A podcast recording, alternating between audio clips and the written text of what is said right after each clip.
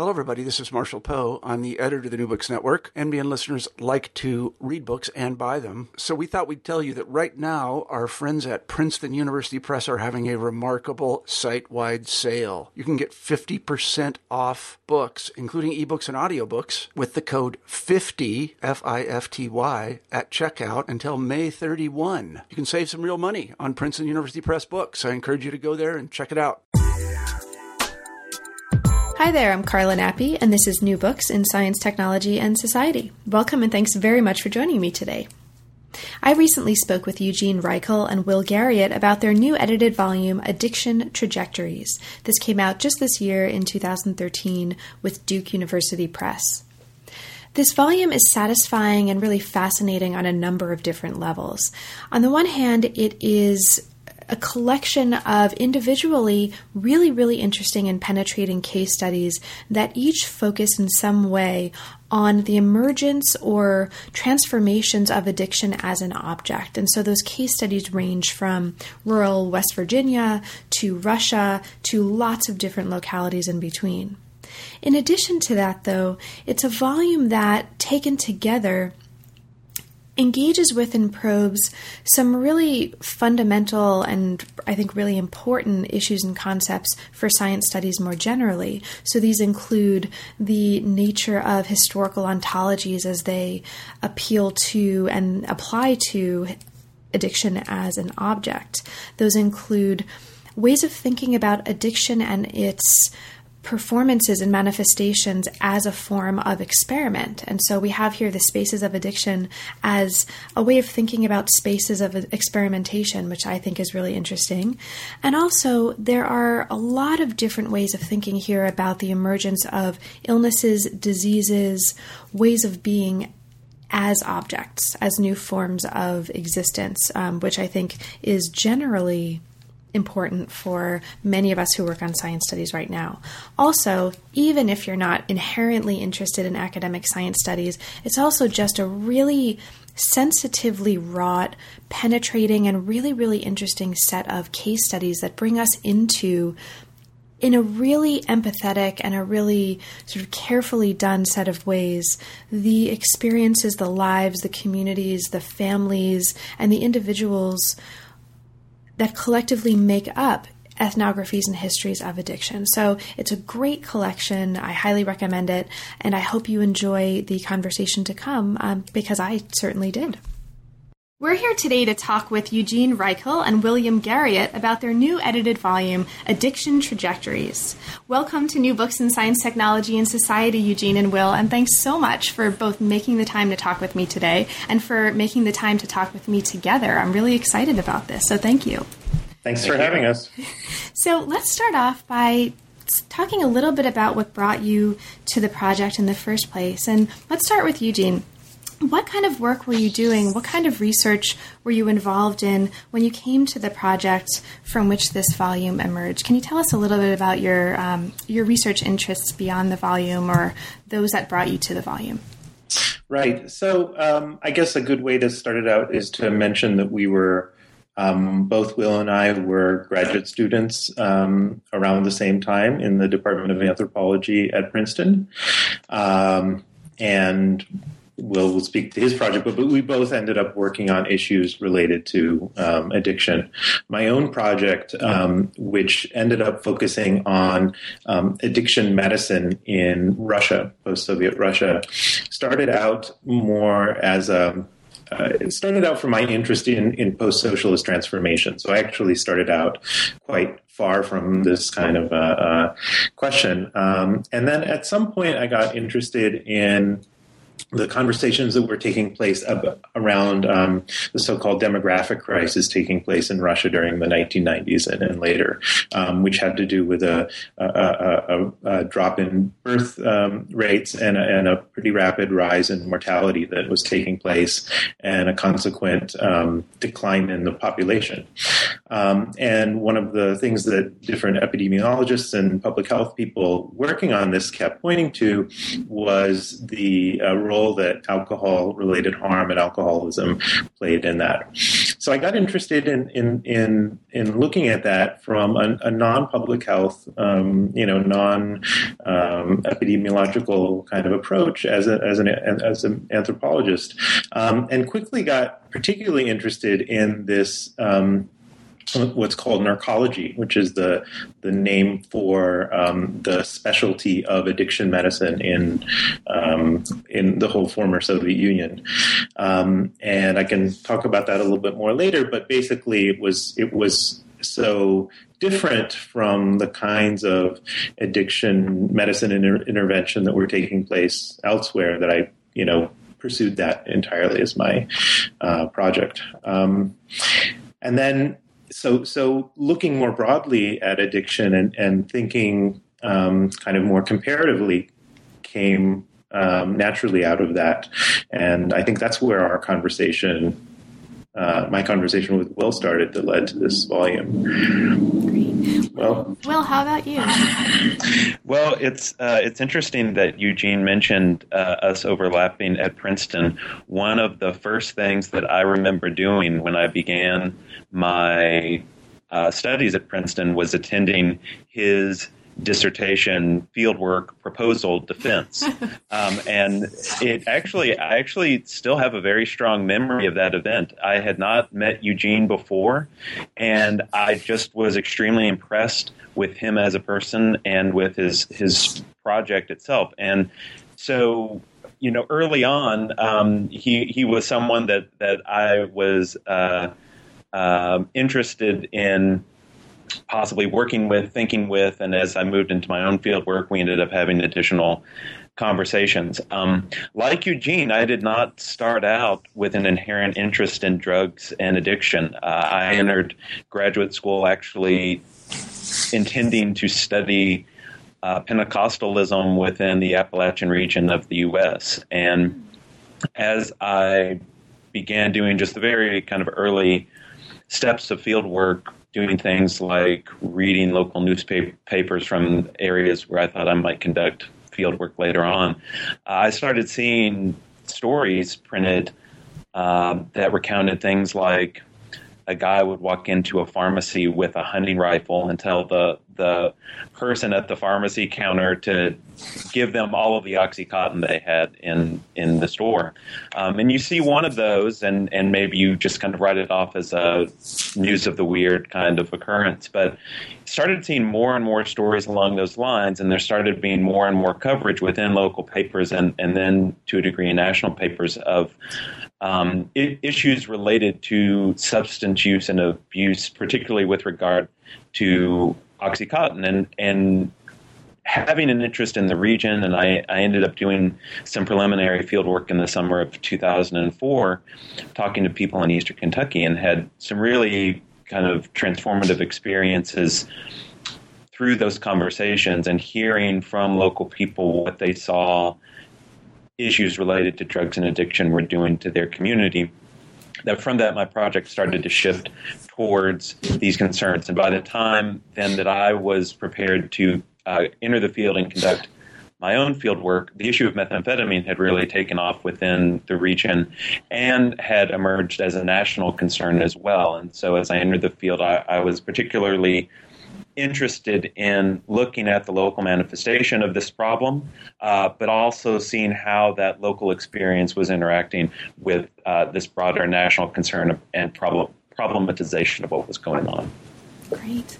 Now, the volume itself emerged, as you mentioned early in the book, from a workshop, and this was a workshop in 2009 called Anthropologies of Addiction Science, Therapy, and Regulation. So, can you talk a little bit about that workshop? Sort of what um, what led you to move from the workshop to the volume, and is there anything that you'd like to talk about that was particularly transformative for either or both of you about the kind of conversations or the kind of things that happened at the workshop? And maybe we'll start with Eugene. Uh, sure. Um, so just this is maybe um, I, you know somewhat interesting story, and just insofar as it tells about how these kinds of um, volumes take shape. Before the workshop, we actually had a, um, a panel at the um, one of the meetings of the American Anthropological Association way back in 2007, um, which tells you how long these these projects uh, sometimes take. Um, and that was a, a, pretty large panel. We brought together a number of people who were um, initially we just were interested in who you know who else was working on issues of um, addiction and and who who were the young scholars who were you know around the same stage where we were, because we had a general sense that there was a kind of interest in issues like the ones we were working with that was somehow different from the way that it had been done in the past. Um, but it was a very inchoate sense of that differentness. And I think it has taken us the whole process of editing the volume um, and writing the introduction to get a much better sense of what, what's distinctive.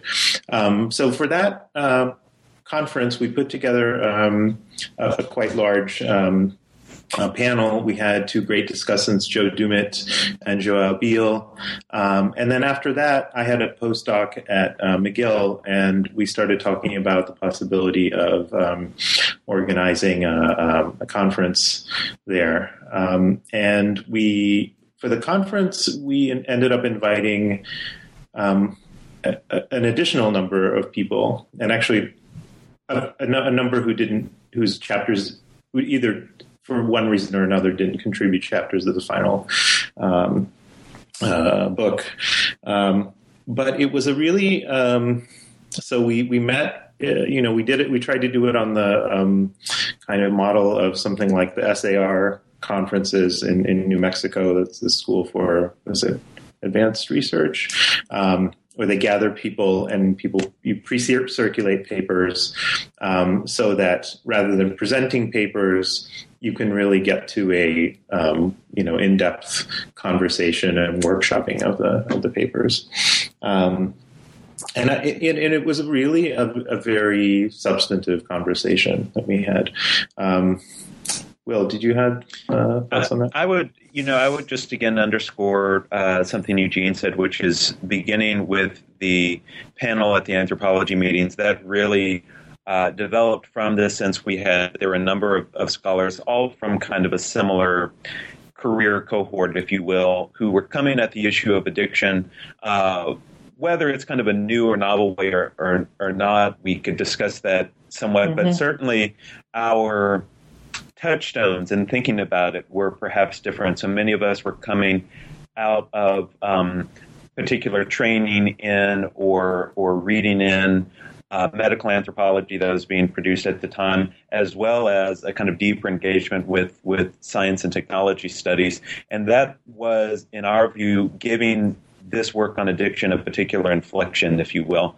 And, and um, even as ethnographers, uh, people working on addiction seem to be bringing uh, an interesting kind of perspective to the work that they were doing. I think with regards to the conference at McGill, we were extremely fortunate because many of those folks um, whose work had been an influence on those of us who were writing on addiction, scholars who hadn't necessarily been working on addiction per se, but who were doing very influential work on medical anthropology, um, cultural psychology and psychiatry, um, science and technology studies, uh, those individuals were there and could respond from their own perspective to the work that w- was being done specifically on addiction. So I think having the opportunity to kind of incubate our thinking within the context of McGill was really. Um, um, important for the development of, of, of the volume, and, and I feel very privileged to have had that opportunity. So, well, I'll actually ask you if you don't mind to expand a little bit on something that you just mentioned. You mentioned um, the involvement of colleagues who work on um, in science and technology studies or science, technology, and society.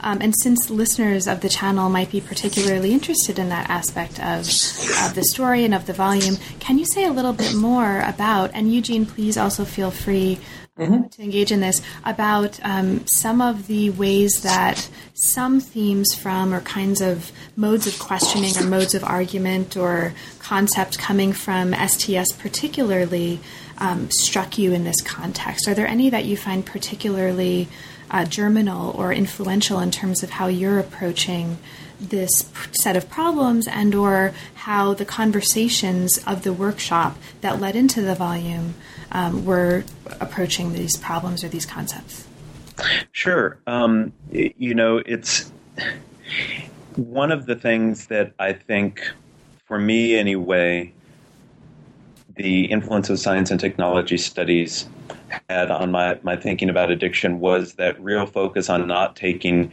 categories of disease and illness for granted, mm-hmm. uh, pointing to the fact that these categories typically have histories. Certainly, there has has been significant work that's been done charting the unique history of addiction as a concept and and the continued contested nature of addiction as a as a concept um, of experience of diagnosis, etc. So, what I think that the science and technology studies work did uh, for me, at least on one level, was to um, increase the uh, tools available to me to think through the concept of addiction as this kind of contingent and contested category. I think also some of the work coming from, say, actor network theory or, or, or you know, work along those lines opened up a new space for thinking about drugs and the relationship between people and drugs, and thinking um, about more interesting ways of theorizing the relationship between those two things. So, so those those are two things that for me were particularly important, and I'll let you Eugene pick up with with his own take. Great, thank you. Yeah, I think um, well, a couple things, um, and and that's that. I think that in a way, there's two ways in which um, science, technology, and society kinds of um, conversations have entered into our thinking.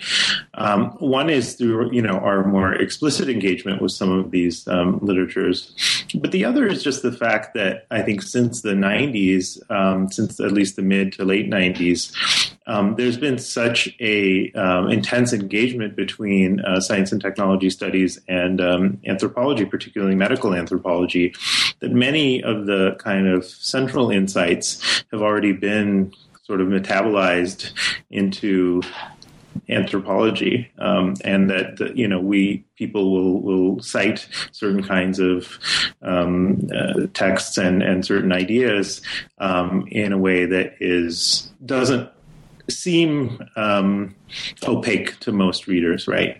And doesn't doesn't um, look like it's a reference to something outside of one's field of expertise. So I think there's been a big, quite a blurring of. Um, especially in the areas around um, uh, people studying em- emergent uh, ideas about the brain, the neurosciences. Um, you know, I think you would be uh, kind of hard pressed to draw clear distinctions between uh, anthropological literature and one that is somehow more properly STS in that area.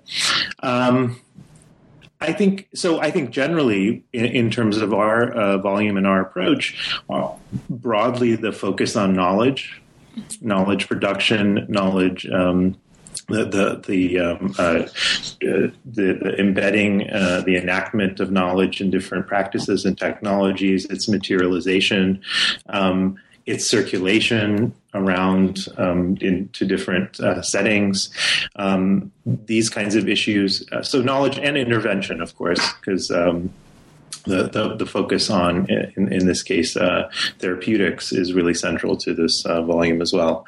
Um, I think those are very broadly, again, the themes that we're um, taking as much as any more specific kinds of uh, concepts.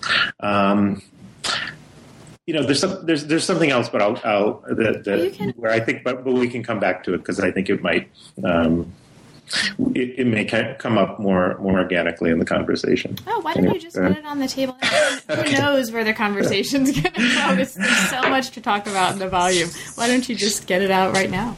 so I okay. So basically, I think one of the things that's interesting, and this is where I mean, my own um, maybe my own thinking is going partly coming out of having uh, edited this, um, is that I think that one of the really interesting um, kinds of work that's being done around um, science and technology studies um, and is the, the, the work that's sort of um, potentiating new kinds of um, interdisciplinary conversations between folks in the social sciences and particularly um, uh, people working in the biosciences.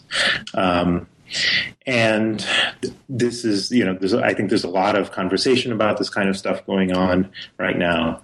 Um, but in essence, I, I find what's useful is that um, having produced over a number of decades a, a, number of very sophisticated tools for thinking about um, the the production of knowledge um, and its uses. Um, we're I think now able to use that not only to produce um, to to engage in critique, but increasingly to reformulate the kind of ways in which we engage with um, people, in, uh, researchers and scholars working in other other domains. Um, and to take a really specific example from the, the volume, to me, um, one of the reasons it was interesting and important to use the idea of trajectories um, as a kind of overarching rubric is that this is a concept or a term that's being used um, quite widely now in um, kind of more mainstream um, biomedical psychiatric uh, conversations around addiction. Um, if you look at the NIMH um, sort of uh, uh, uh, uh pages about their kind of uh, um, directions that they'd like research to take, looking at um, addiction and illness trajectories is um, one that they um, uh, set out. And we can come back to what they mean specifically. Um, but my point right now is just simply that um, what I think is interesting not is not to take up that um, term in the same way that they're taking it up, but to de- you know develop our own uh, set of understandings around the term and really allow it to, to function as a kind of um, what Peter Galison um, calls a, a, kind of a trading zone, you know, a kind of a space where different epistemic communities from different disciplines can meet, um, transform each other, maybe, but not lose what's distinctive to them. Um, and I I think that's that's another. Um, excuse me for the very long-winded uh, description, um, but I think that's another place where a lot of work in science and technology studies and history and philosophy of, of science has been really fruitful. This is actually perfect because it gets us right into what I wanted to ask you about next. And so it's a great segue. So, as you both mentioned um, already in different ways, the papers in the volume, the volume itself, focus on addiction as an object of anthropological inquiry. And it does that by taking the particular thematic focus that Eugene's just mentioned, which is a focus on something that you both call addiction trajectories. So, we've already started talking about that, so let's continue because this is really um, a chance, I think, to open up the larger kind of work that the volume's doing, why you've you know uh, kind of composed it in this way, and uh, how it speaks more broadly to I think lots of different fields, even beyond anthropology. Um, and I, I agree with you, Eugene, in the in terms of the importance of and the increasing proliferation of the kinds of really, I think, wonderful transdisciplinary conversations that using um, you know objects like uh, addiction or kinds of concepts from STS like trading zones really make possible. Okay, so addiction trajectories. Um, let's just, I guess, start right from the beginning. So, can you talk about this idea of addiction trajectories? What does this mean, and what are some of um, perhaps the most influential kinds of conceptual bases from which um, this emerged for the both of you. And, and maybe, Will, um, you can start, and then Eugene, please jump in as well. Sure. Um, so I think for me, one of the primary touchstones goes back to the work that was being done by the scholars who have been included in the volume itself. In particular, the kind of ethnographic work and ethnographic sensibility they were bringing to their projects. Um, there's this real emphasis on um, what uh, what one of the contributors ends up calling following um, individuals either who were addicted or who were enrolled in a therapeutic program or, or, or something else. Um, and at a very basic level, that just kind of meant, you know, being with that person as they move through their, their life in a way that's very kind of familiar ethnographic technique. But it also included looking at other things that, that went into the production of their selfhood, if you will.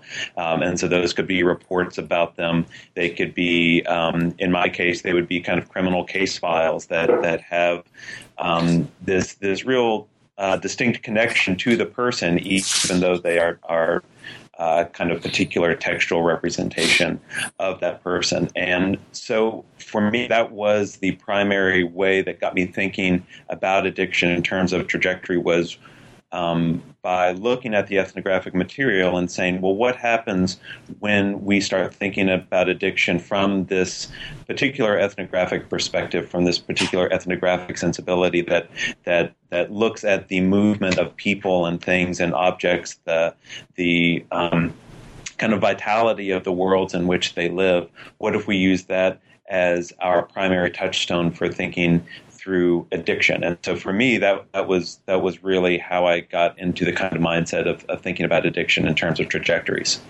And you mentioned, um, if I could just jump in quickly, the importance, or in the introduction, you mentioned that it's important um, for us to understand that this is not just any movement; it's directed movement. Um, so I, I, wonder if you wanted to talk a little bit about that. Actually, either one of you. Uh, Eugene, do you want to take that, or do you want me, or do you want me to pick up on that? You want to just continue and then sure. I, yeah, yeah something fine. else i wanted to mention. Okay sure. Um, so i think one of the reasons why we wanted to talk about it as as directed movement is just to add some some qualifiers for understanding that this movement per se is not totally free um, it's not just the person kind of moving willy nilly through the world, but as they move through the world, um, that movement is constrained. It is it is directed, um, and by tracing the movement, those constraints or other um, kind of agentive forces in the person's life come into relief. So, by following a particular person as they move through the world, um, whether it is seeking um, seeking out a drug, whether it's seeking out therapy, whether it is um, you know seeking after a person who is struggling with addiction that that this other person cares about, um, whether it's tracking a particular relationship that revolves in one way or another.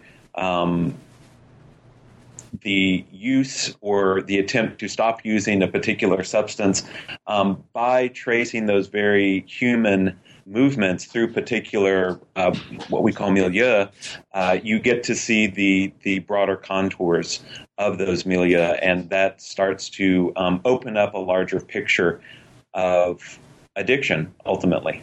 And I'll, I'll just jump in. Sorry, I mean, just mm-hmm. um, I, the reason why I think um, I'm kind of highlighting this and um, and asking you to talk a little bit about it specifically is that this is one of the ways in which I think uh, this book could really not only learn from STS as it's done, but really speak back to STS because one of the you know really common themes that we tend to be talking about and hearing about the sort of one of the hip and sexy themes in STS is this theme of circulation and one mm-hmm. of the mm-hmm. things that this does I think really productively is reminds us or gives us a way to talk about circulation in a much more specific focused mm-hmm. kind of a mode that's not just oh things are moving around isn't yeah. that great let's just look at them and so this is something that i think could be a real contribution to the way we're talking about um, these kinds of movements and circulations in sts more generally. I'm sorry for interrupting um, so eugene please. No no. Yeah just to pick up on what will was saying i think also we were thinking about you know the, the way that in anthropology and in much of the social sciences um, arguments often veer between ones that are more structure oriented oriented and ones that are more, you know, agentive or agency focused, um, or, or more emphasizing of contingencies. So in the case of um, addiction, um, related discussions. We have, you know, um, interpretations that that focus almost entirely on kind of social structural factors um, in which the the the, the um, the um, outcomes that people are experiencing, the, the, the, kind of usually the suffering that they're experiencing, seems very overdetermined by their circumstances.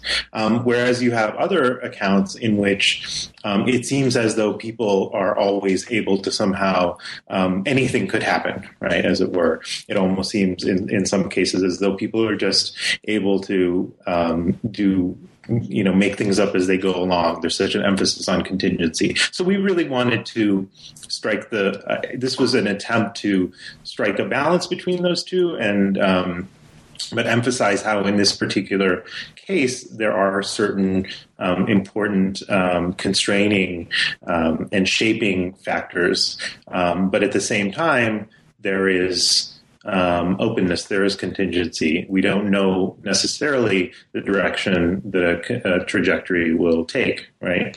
Um, even though we we can we we we, think we might. Um, the other thing I wanted to just mention is that. Um, uh, you know, we didn't set out, we didn't start with the idea of trajectories and then build up a big uh, kind of conceptual um, uh, uh, justification for it and then set out and and find papers that would um, uh, fall into that category. We really, as I mentioned earlier, uh, invited people who were doing interesting work that felt somehow new that many of whom were, you know, younger scholars. Um, and the focus on trajectories really emerged from us looking at the ethnography and the work that they were doing and the kind of analyses that they were doing and seeing this as something that was emergent from, from that, um, which we then subsequently um, have tried to work up as a, as a kind of a, a useful concept. Um, so that's I mean that's just to, to speak to the kind of process of putting together this this volume. Great. Um, so you identify early in the volume actually three different kinds of addiction trajectories epistemic trajectories, therapeutic trajectories, and experiential and experimental trajectories. And so um, it might be useful to talk a little bit, even you know, briefly about some of these because I think it really gives a understanding these three kinds of trajectories that you're identifying in the volume really helps to give a sense of um, the diversity of the kinds of topics that some of the authors are treating, but also the commonality at these different levels of movement and trajectory, right? the level of lives, the level of treatments, and the level of concepts that really helps to hold this together as a conceptual frame. So, the first kind, epistemic trajectories, we've already talked a little bit about that um, in talking about the ways that some of the concepts from STS have um, motivated some of the work that the volume's doing and the way that you're thinking about these concepts. But one of the things that you mention when talking about epistemic trajectories, particularly in the volume, is you mention um, sort of the importance of the existence of rival models of addiction. Um, and I think this is worth maybe talking a little bit about because this is, in fact, um, something that you, in the volume, the both of you identify as one of the factors that contributes to the emergence of addiction as an object in the first place, namely, one of these models being a kind of neurobiological model in terms of brain dysfunction addiction. But that's not the only model. So, why don't we talk a little bit about that just to sort of understand this? Um, this concept of epistemic traje- trajectories. What are some of the models of addiction you're working with here, that your authors are working with here, and in what way is that important for us to understand these epistemic trajectories as particular kinds of trajectories? And either one of you um, who feels particularly excited about this can jump in. Maybe Eugene? Um, yeah. Or, or well, either well, either way. Um, well, I can I can I will at least speak uh, for the kind of U.S. North American context, mm-hmm. um, and and then maybe Eugene can open that up a little bit with mm-hmm. the the uh, work that that he's done in Russia, because I think you know the differences between those really really speak to what we're trying to highlight by by using the term epistemic trajectory. Um, so in the in the U.S. context, it remains an extremely contested concept. I mean, one kind of signifier of that is the fact that the term addiction has kind of moved in and out of the DSM at different, uh, you know, different iterations of that volume. It's it's been accepted and then it's been rejected and then it's brought back in. So I think that alone tells you a little bit about the um, shifting consensus that that revolves around that term in particular. Um, I remember reading a book that at this point I think was uh, I, I, picked it up at, at, one point a few years ago. That was a book um, I think entitled something like Addiction Treatment, and within the first five pages, it, it, just talked about why addiction was a terrible term to use to to understand this phenomenon, and proposed a different one. If you talk to people, say in AA versus people who are in, say, the kind of NIDA sphere, they may both use the term addiction, but mean relatively different things by that term, or, or even perhaps more importantly, the types of therapeutic interventions that they see as most necessary um, and having the greatest potential for success may be pretty different, even though they both are talking about addiction. They're both talking about kind of an inability to control particular actions, desires, needs, what have you.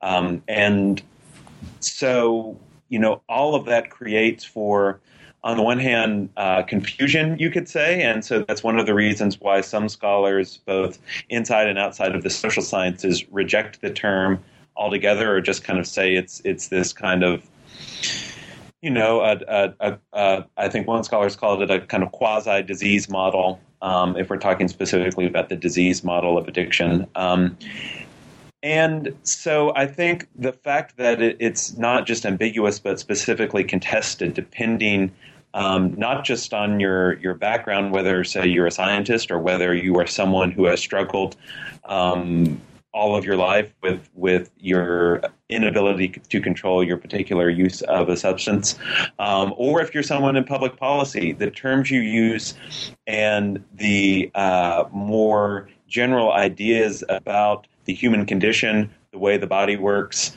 uh, the way the self works, the way that um, particular substances affect the human body. All of that is kind of indexed within the particular terminology we use. And instead of trying to come down on and posit a particular definition or something like that, we really try to highlight what having this diverse and um, uh, contested field means for everyone with a stake in addiction whether that is someone who sees themselves as suffering from addiction, whether that's someone who's researching addiction, whether that's someone whose job it is to um, enforce laws that are there to control addiction or at least drug use and circulation.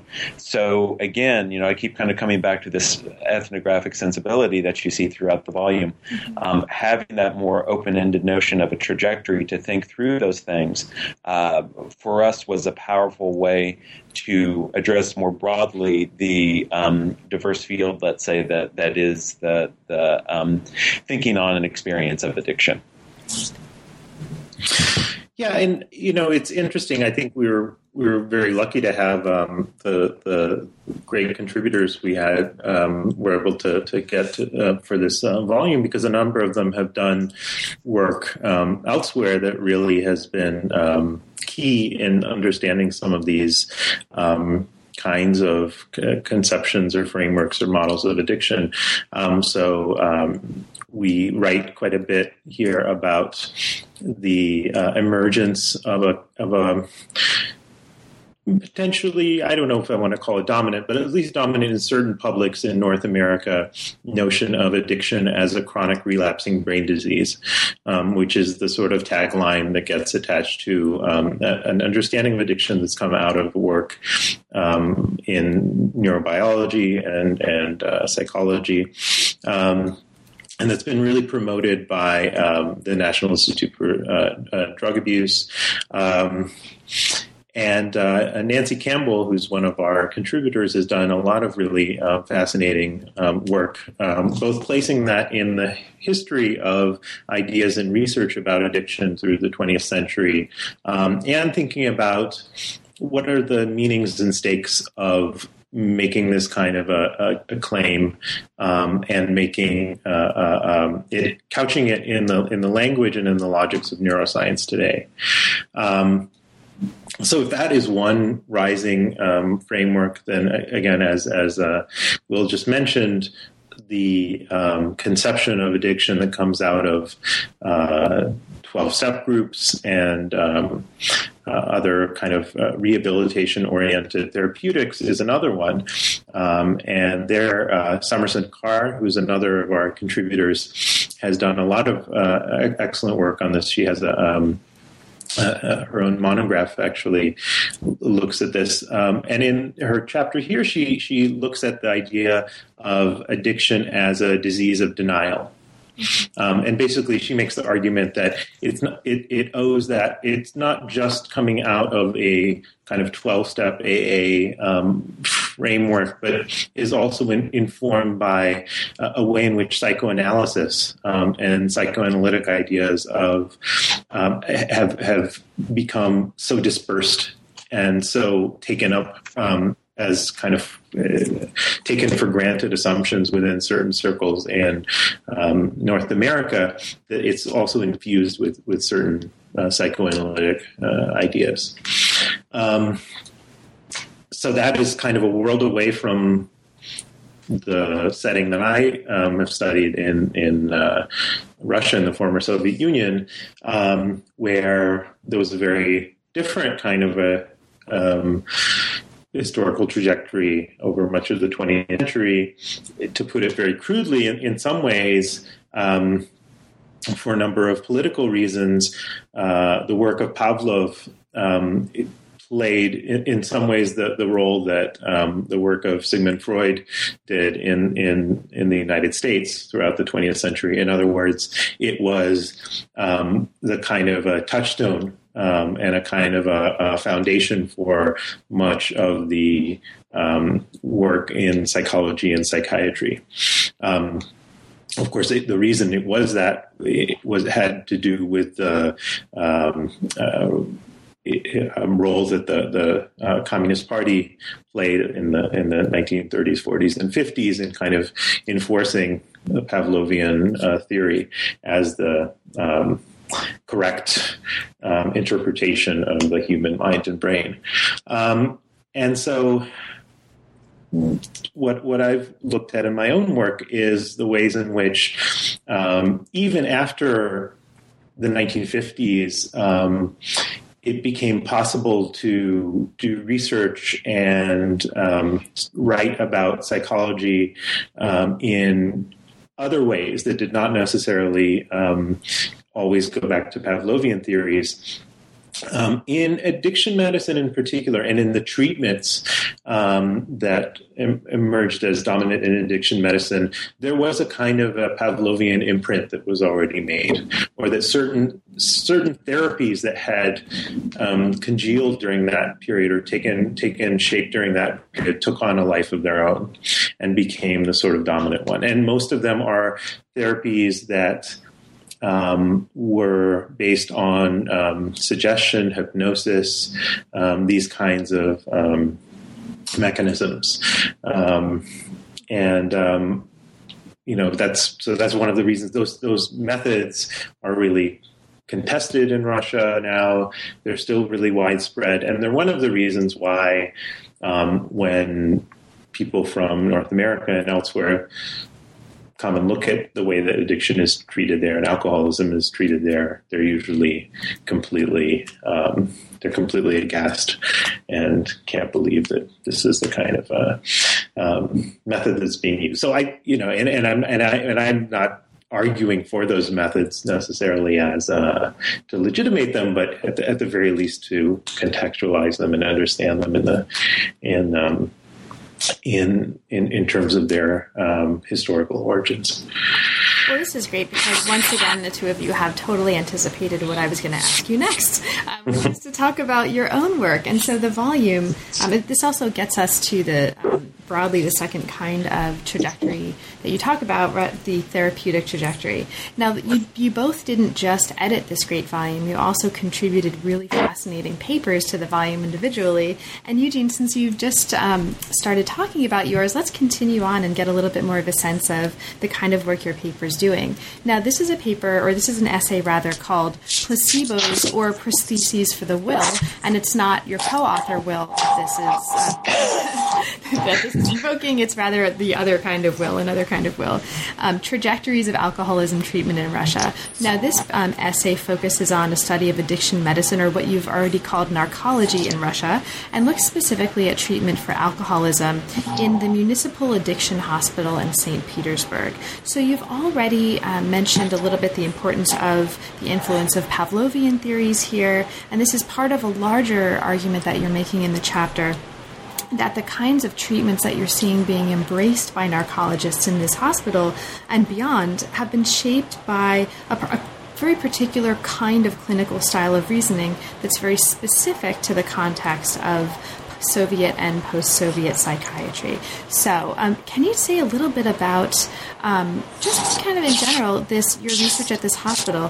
What kind of treatments um, were you um, looking into specifically? Um, can you talk a little bit about the treatment of and the use of disulfiram? What's going on here? Why is it important? And what do you feel is most interesting to you about your work on this particular form of addiction treatment in this context, in this chapter? Sure. Um, so uh, just to put it in context a little bit, disulfiram is a um, is a chemical compound that has been used uh, in, to treat uh, alcoholism in one way or another since um, it was um, since the 1930s or 40s. I think in the 1940s. Um, basically, a couple of Danish chemists um, discovered it. It was a, a, a, chemical that was used in in um, the production of rubber and um, so these guys discovered that it uh, um, inhibits the um, body's uh, ability to metabolize uh, uh, ethanol. Um, I, am not sure, but if this is apocryphal or not, I think this it might have been one of those cases where uh, one of them drank it to test the toxicity, and then they went out, closed down the lab, and went to the pub, and and and so they discovered this by experiment on themselves inadvertently. Um, but so it was. So they realized that this had a potential um, because it it, it made you sensitive to uh, alcohol in such a way that you would have this kind of a classic sort of flushing response and experience nausea um, if you had active disulfiram in your body and you drank. Um, so they promoted this as a, as a mode of therapy. It was taken up all over the world for a while um, in the United States and elsewhere. Um, it has, and generally, um, the, it's been written about as something that should be used as a kind of adjunct to other kinds of therapy. In other words, it's a way to help people potentially stay sober while you do other kinds of more psychosocial oriented um, uh, therapy. Um, and generally, it has declined in its use in, let's say, highly resourced settings.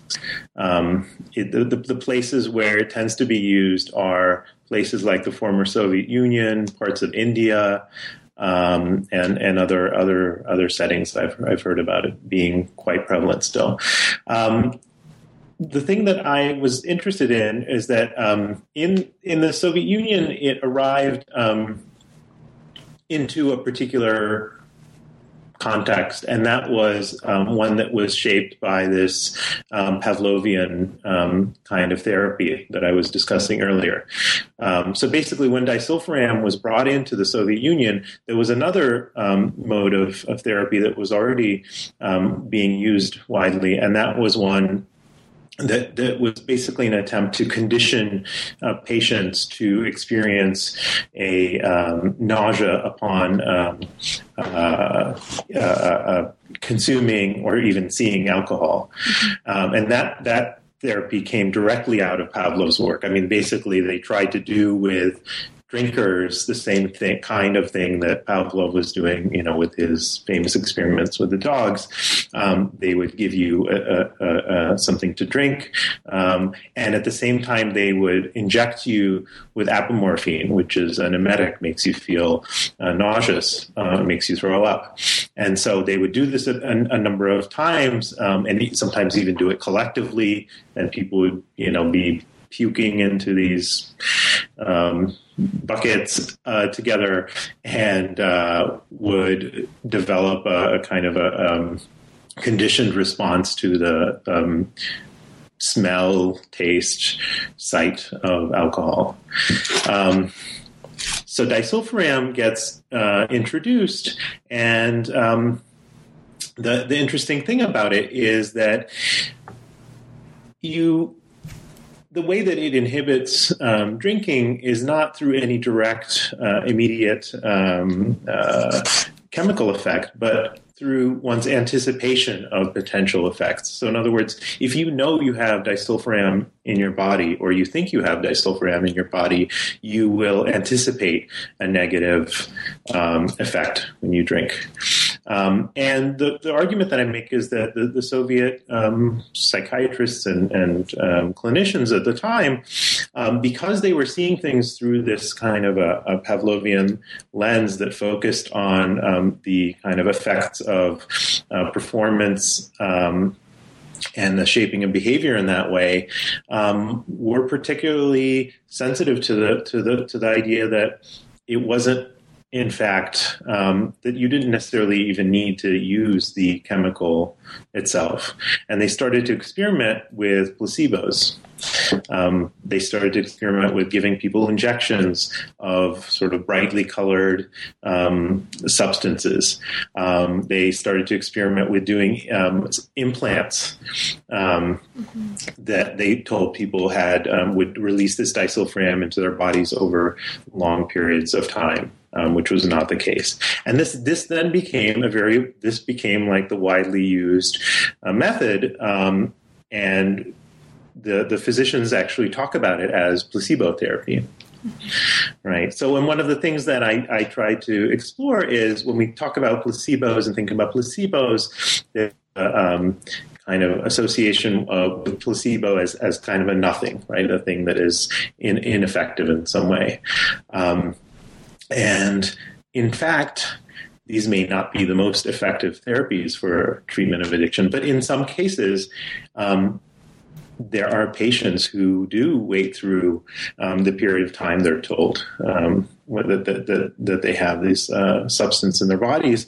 Um, and so I was trying to think about um, the, the, the, kind of idea of are they placebos or prostheses for the will? In other words, is the reason why they're actually at some for some people effective is it because they act as a kind of a supplement or a kind of a crutch um, for for for people um, and a kind of an aid for helping them to um, remain sober. In, in, in essence, it involves um, frightening them or frightening themselves, right? Because what the physicians usually tell them is that if you drink while you have the substance in your body, you'll die. Um, but at least in some cases, I think that patients go to this with a kind of a willingness, or at least a suspension of disbelief. Um, and so um, it was an interesting kind of a therapy to focus on because I think it really blurs a lot of distinctions that we as North Americans come to um, these kinds of things with distinctions between uh, the somatic and psychological, between psychotherapy and pharmacology. Um, and uh, uh, uh was a useful place to kind of think about that. Well, thank you, Eugene. So we move now from prostheses for the will to a question for the will, the other will, who also contributed a really fascinating chapter um, to this volume. And we've heard a little bit about um, Will in your introduction to how you came to this project in the first place. We've heard a little bit about how you got interested in this, um, but let's hear a little bit more. So the chapter here that you've written, chapter eight, you can always tell who's using meth Methamphetamine Addiction and the Semiotics of Criminal Difference. Now, this is based on work that you did in a rural community. Sorry, a rural community of Baker, Count, Baker County, West Virginia, between 2006 and 2007. And this chapter looks at a very different way of understanding not just um, treatment for addiction, but also a model of addiction in general and the consequences of that for the way that the communities and individuals that you're following in this chapter understood, dealt with, and conceptualized addiction in, in the case of methamphetamine in particular here. So, could you introduce um, this context for us a little bit and talk about um, the elements of the argument you're making here that you find most important for understanding how this is contributing to illness trajectories more generally as a theme? Sure. Um, so, as you mentioned, the, the community where I did my field work was a rural community in West Virginia. Um, and at the time, there was a significant concern expressed about methamphetamine uh, within kind of every strata of the community. And entering in, my initial focus. Uh, I, I had intended my focus to be on the treatment experiences of people who were struggling with methamphetamine addiction in this context. What I soon discovered, however, was it was not really possible to discreetly study treatment experiences here because the criminal justice system played such a significant role in shaping the lives of people who who used and and or eventually became addicted to methamphetamine. Um, one of the most significant ways with regards to treatment is for many individuals who did end up accessing treatment that often came within the context of the criminal justice system. So it was court mandated treatment or it was court mandated attendance at AA meetings or NA, Narcotics Anonymous meetings, and uh, even more commonly, individuals just um, used, bought, and sold drugs in the shadow of the criminal justice system, and those who were actually caught uh, ended up uh, being convicted for their crimes and spending time incarcerated, and then that in and of itself became part of their experience with and of the drug.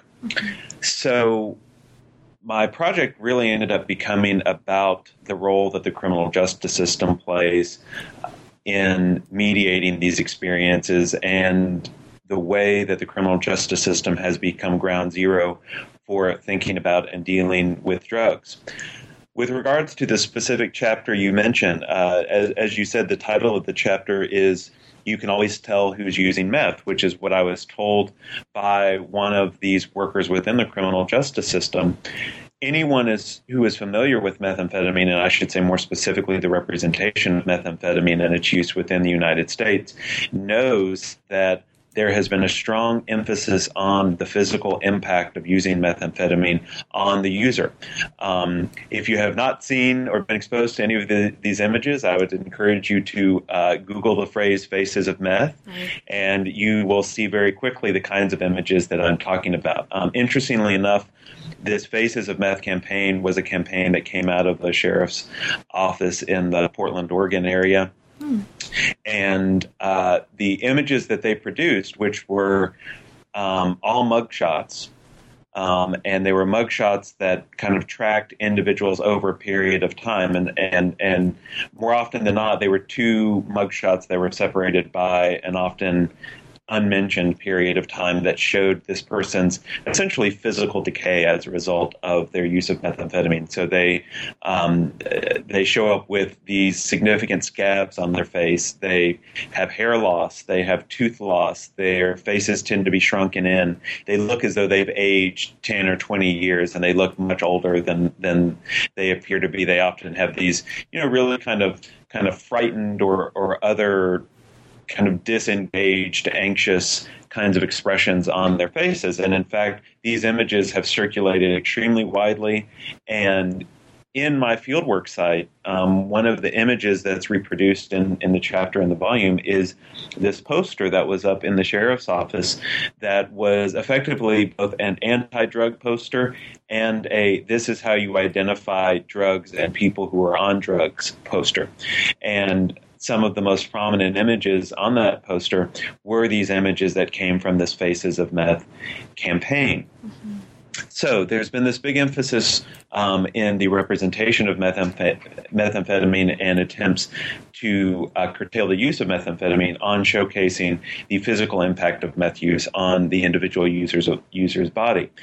What I chart in the chapter is how that particular representation was being taken up within the criminal justice system, looking both at um, policing practices, at uh, and court practices, but also at um, the uh, in, within institutions of incarceration, the, the local jail specifically. Within each of these institutions, officials within those institutions um, openly discussed and were quick to discuss the, the, the impact that methamphetamine had. And so, you know, the jail warden talked about how you know he could always tell who who the methamphetamine users were when they came in. Police officers talked about how they would actually stop people on the street or when they were driving who displayed these these signs of methamphetamine use, and they would actually kind of use that as as a quasi probable cause uh, to stop the person and question them about their involvement with drugs and drug use. And so I chart the way that, that not just the symptomatology of methamphetamine specifically, as it appears on the body of user, was, was utilized within these um, criminal justice contexts, but how the deeper understanding of addiction as a chronic relapsing disease of the brain, something over which the individual has no control. That paradigm was also taken up in particular ways uh, by professionals within these contexts and actually uh, proved very um, well, it had a, a, significant utility for them in their work by allowing them to uh, effectively identify criminals within the more general population, to target their interventions in particular ways, to even conduct forms of, of uh, population management and triage within the, the um, jail system um, for evaluating uh, uh, people who are on trial or being processed within the court system. So this knowledge and, and understanding of, of, of, addiction as a chronic relapsing disease of the brain that was utilized and taken up in very specific ways. And the broader point I try to make in, in tracing this is to um, cast some shadows of doubt on an idea that I think is still very prominent within the U.S. that um, medicalization and specifically biomedicalization of the condition of addiction will necessarily lead to a more treatment oriented, public health oriented response. What I found in my ethnographic work was that the more medicalized version of addiction and the more criminalized version of, of drug use, come addiction, um, those actually are perhaps more combat- compatible than we've thought in the past. Great. Well, thank you both so much. I just have a couple questions before I ask you my final, final question. It's already been a really interesting conversation. Um, I just want to mention for listeners there's a whole lot more going on in the volume than we have had a chance to talk about. This is just a tiny little taste of even the ways that each of your um, individual chapters, let alone the volume as a whole, can really contribute to and speak to and, and, work with some of the concepts from STS more broadly. I know, Will, in your chapter, um, you also have a really interesting way of thinking through spaces of addiction, sort of for, in your discussion from the movement of or of the movement from the clinic to the court. You've already talked a little bit about the sort of visual cultures of addiction in the faces of meth. And Eugene, um, another thing that really struck me from your chapter um, was the special attention that you were paying to, or that you were paying to, and that you argued the um, both patients and treaters um, in your context were paying to the ritual and performative elements of the clinical encounter. Elsewhere in the volume, I think the two of you also mention um, the possibility of thinking about addiction treatment as a form of experimentation, um, which I think also speaks to a way of broadening our notion of what and where the spaces of experimentation in the broad history of science, technology, and medicine um, look like. And so there's a lot going on in the volume, even in just the materials that the two of you are directly responsible for writing, um, that I think really speaks to a lot of elements of the STS conversation. Are there? I know that you both probably. I mean, as as editors, the answer to this could be all of the chapters are great. Just read all of them, and, and that's probably what the answer um, I anticipate will be. But are there any specific chapters before we kind of come to a close in the volume that you that either one of you feel like particularly singling out for listeners who haven't yet had a chance to read it as especially um, you can't miss this one or this one's really awesome um, keeping in mind that i'm sure all you know that all of the chapters are great. Eugene you go first. Well so yeah the, all i mean all the chapters are really great and and the, one of the cool things is that um, a number of the chapters are now um, uh, that the, the, people who wrote them have already um, published their monographs around the same time. Um, so one way of thinking about this is a kind of a sampler platter of um, the addiction, uh, anthropology of addiction taking place today. Um, from which you can go on um, and read more. So uh, Angela Garcia, Natasha Schull, Todd Meyers, um, Summerson Carr, Nancy Campbell, um, and Will as well. Every all have um, their own um, monographs that they've recently published on their on their work. Um, aside from those great um, pieces, um, Anne Lovell, who is a uh, uh, anthropologist, uh, American anthropologist who's been working in France for many years, has a really fascinating um, chapter. Um, and the, the, reason I would um, point out that one is because we actually um, it dealt with these issues of trajectories and circulation um, in a way that I think may have inspired us in particular um, in our thinking, conceptual thinking here. We we used a vignette from her piece um, up front in the in the introduction, um, so that's definitely one not to be missed among the others. Um, Jamie Saris has a really wonderful, more more of a thought piece, a, a really nice essay called Committed to Will What's at Stake for Anthropology and Addiction. Um, that is the kind of penultimate piece. Um, and then um, we were uh, lucky enough to get uh, Emily Martin, um, uh, a, a, really important figure in the anthropology of science and technology um, to write the afterword for for this piece. Um, and she's really been someone who I think has been so influential for many of us as she started doing this kind of work on not addiction but anthropology of um, uh, the body of science and more recently of psychiatry from the 1980s. Um, it, it, she's been so influential in, in for, for many of us. It was getting to, to have her contribute it afterward. Yeah, I would I would second Eugene's opening statement that that you know it really is impossible for me to just pick one of these and highlight it. I mean, a couple that I that I will just note. Um, Helena Hansen's piece and Summerson Carr's piece, both both of them do really great jobs contrasting two different ways of thinking about addiction and the implications of those. So, kind of bringing it back to this idea of what does it mean to think in terms of addiction trajectories and what what's what's the, the payoff, if you will, of, of of thinking in those terms.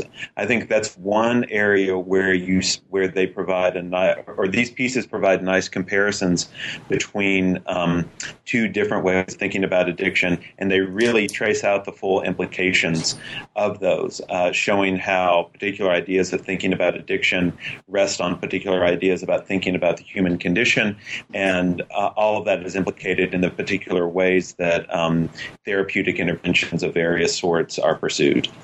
Great. Well, thank you both very much. Um, there's obviously a ton of material in the book that we didn't have a chance to talk about, and I hope listeners will go out and find copies of the book and read it for themselves. But in the meantime, is there anything in particular that we didn't have a chance to talk about, but that you'd like to mention about the book for listeners? Either one of you. Um, well, I would uh, first of all, I just wanted to thank you, Carla, for inviting us uh, on the show and um, pleasure having us uh, uh, get a chance to talk Um, the only thing I wanted to add is that um, the introduction of the book is actually available for free to download um, in a number of places. I think we both have it on our um, websites, and it's on the um, Scribd page of uh, uh, Duke University Press as well. So you can get you know download an introduction the introduction and read it, and you know and decide for yourself whether um, you want to get the the book. And I, I, would just underscore again something that Eugene mentioned earlier, which is to say that uh, many of the pieces featured here are by authors who have since gone on to publish um, uh, uh, full length books. And I would strongly encourage folks who, who find the volume interesting to seek out those volumes because the work that these folks are doing really tracing out these trajectories in the way that we lay it out is really best accomplished through a kind of monograph format because it is about bringing in all these different elements and attending to to history, to local conditions, to um, epistemological conditions, and so on. And um, I think the monograph.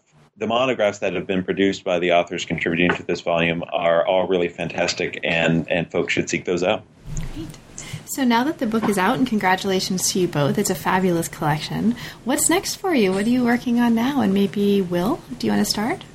Sure. So as I mentioned um, earlier, my initial interest in addiction led to an interest, um, or I guess I should say, a need to grapple with the, the criminal justice system and the role that it's been playing um, as kind of ground zero for dealing with uh, drug related issues in the U.S. My current research is looking at kind of what's happening now in the criminal justice system in the U.S. The wake of the financial crisis, amongst other factors, has really called into question um, the sustainability of the approach, the approach that's been taken taken so far, that really emphasizes the enforcement model that um, utilizes incarceration significantly. Um, California is currently under a Supreme Court order to deal with um, crowding within its prison system. It's actually been rendered unconstitutional the conditions um, under which prisoners are living, and a lot of that prison growth has been, or prison population growth has been driven by our drug policy and the emphasis that's been placed on drug enforcement within that policy. You currently have our Attorney General talking about how there needs to be criminal justice reform and citing how we deal with um, drug offenders, particularly low level nonviolent offenders, as being one of the most significant areas in which reform needs to take place, not just as a kind of logistical or administrative matter, but really as a matter of justice in the deepest sense. He, he has kind of come out formally recognizing the inequalities that that have led to and are being perpetuated by the way we respond to drugs in the U.S.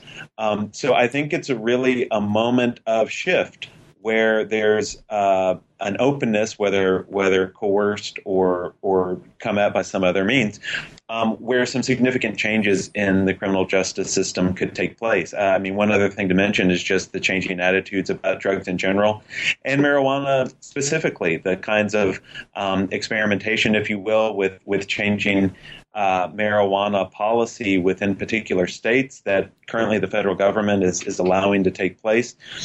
You know, all of this signifies uh, some some relatively profound or potentially profound shifts in the way that we think about and respond to drugs in the U.S. Um, at the same time, the the war on drugs and that legacy, even though the current administration is formally distancing itself from that language, uh, the war on drugs continues to cast a very long shadow over the way we think about drugs, the way we respond to drugs, and so. Looking forward, I am very interested in how the criminal justice system changes and adapts, and what opportunities exist to chart a new path for thinking about drugs and responding to drugs um, within the criminal justice system and, of course, outside. Thank you. Eugene? Um, well, the first thing I'd say is that uh, Will and I have continued to um, think through some of the uh, ideas that we um, came to in uh, writing the introduction to this and editing the volume, and are working on a couple of uh, short shorter pieces, um, trying to do um, some, you know, thinking through some uh, some of these ideas a little bit further. Um, I'm starting right now. I'm just um, ra- wrapping up my monograph um, on the Russian uh, project and at the very beginning of um, what will hopefully be two new projects. Um, they're not on addiction per se, but um, both of them um, look more broadly at the kind of intersections of um, contemporary uh, biosciences and uh, mental health and psychiatry. Uh, one of those projects is a collaboration uh, with uh, Stephanie Lloyd at uh, McGill um, and Suparna Choudhury, who's also at McGill University. Um, and we're looking at um, research, we're doing a kind of a um, ethnographic study of um, research on the epigenetics of suicide risk that's being done at McGill. Um, so basically, uh, and McGill is interesting because it's it's a site where a lot of this early work, looking at the environmental uh, regulation of gene expression, um, was first um, uh, carried out, and so we're doing uh, work looking at that, and we're interested both in the ways that relationship between the environment and the body and heredity are changing, both for scientists and potentially for lay people as well. And then the other project, which is even in a in an earlier stage of um, infancy, is um, I'm I'm going to be starting a project on uh, mental health among uh, undergrads in the U.S. And there again, I'm interested in issues of how. Um, different languages and logics of um, disease, of disability, uh, and different uh, practices of using psychotropic drugs um, are shaping the ways in which uh, uh, undergrads, in particular, have of um, communicating um, and um, thinking about and experiencing um, distress. Well, thank you both, and mm-hmm. best of luck on all of these projects. They sound mm-hmm. fabulous, and I'll look forward to talking with both of you about them in the future. So, thank you. Congratulations on a great book, and it's been a pleasure. Thank you. Thank you very much. You've been listening to new books in science, technology, and society. Thanks very much for joining us, and we'll see you next time.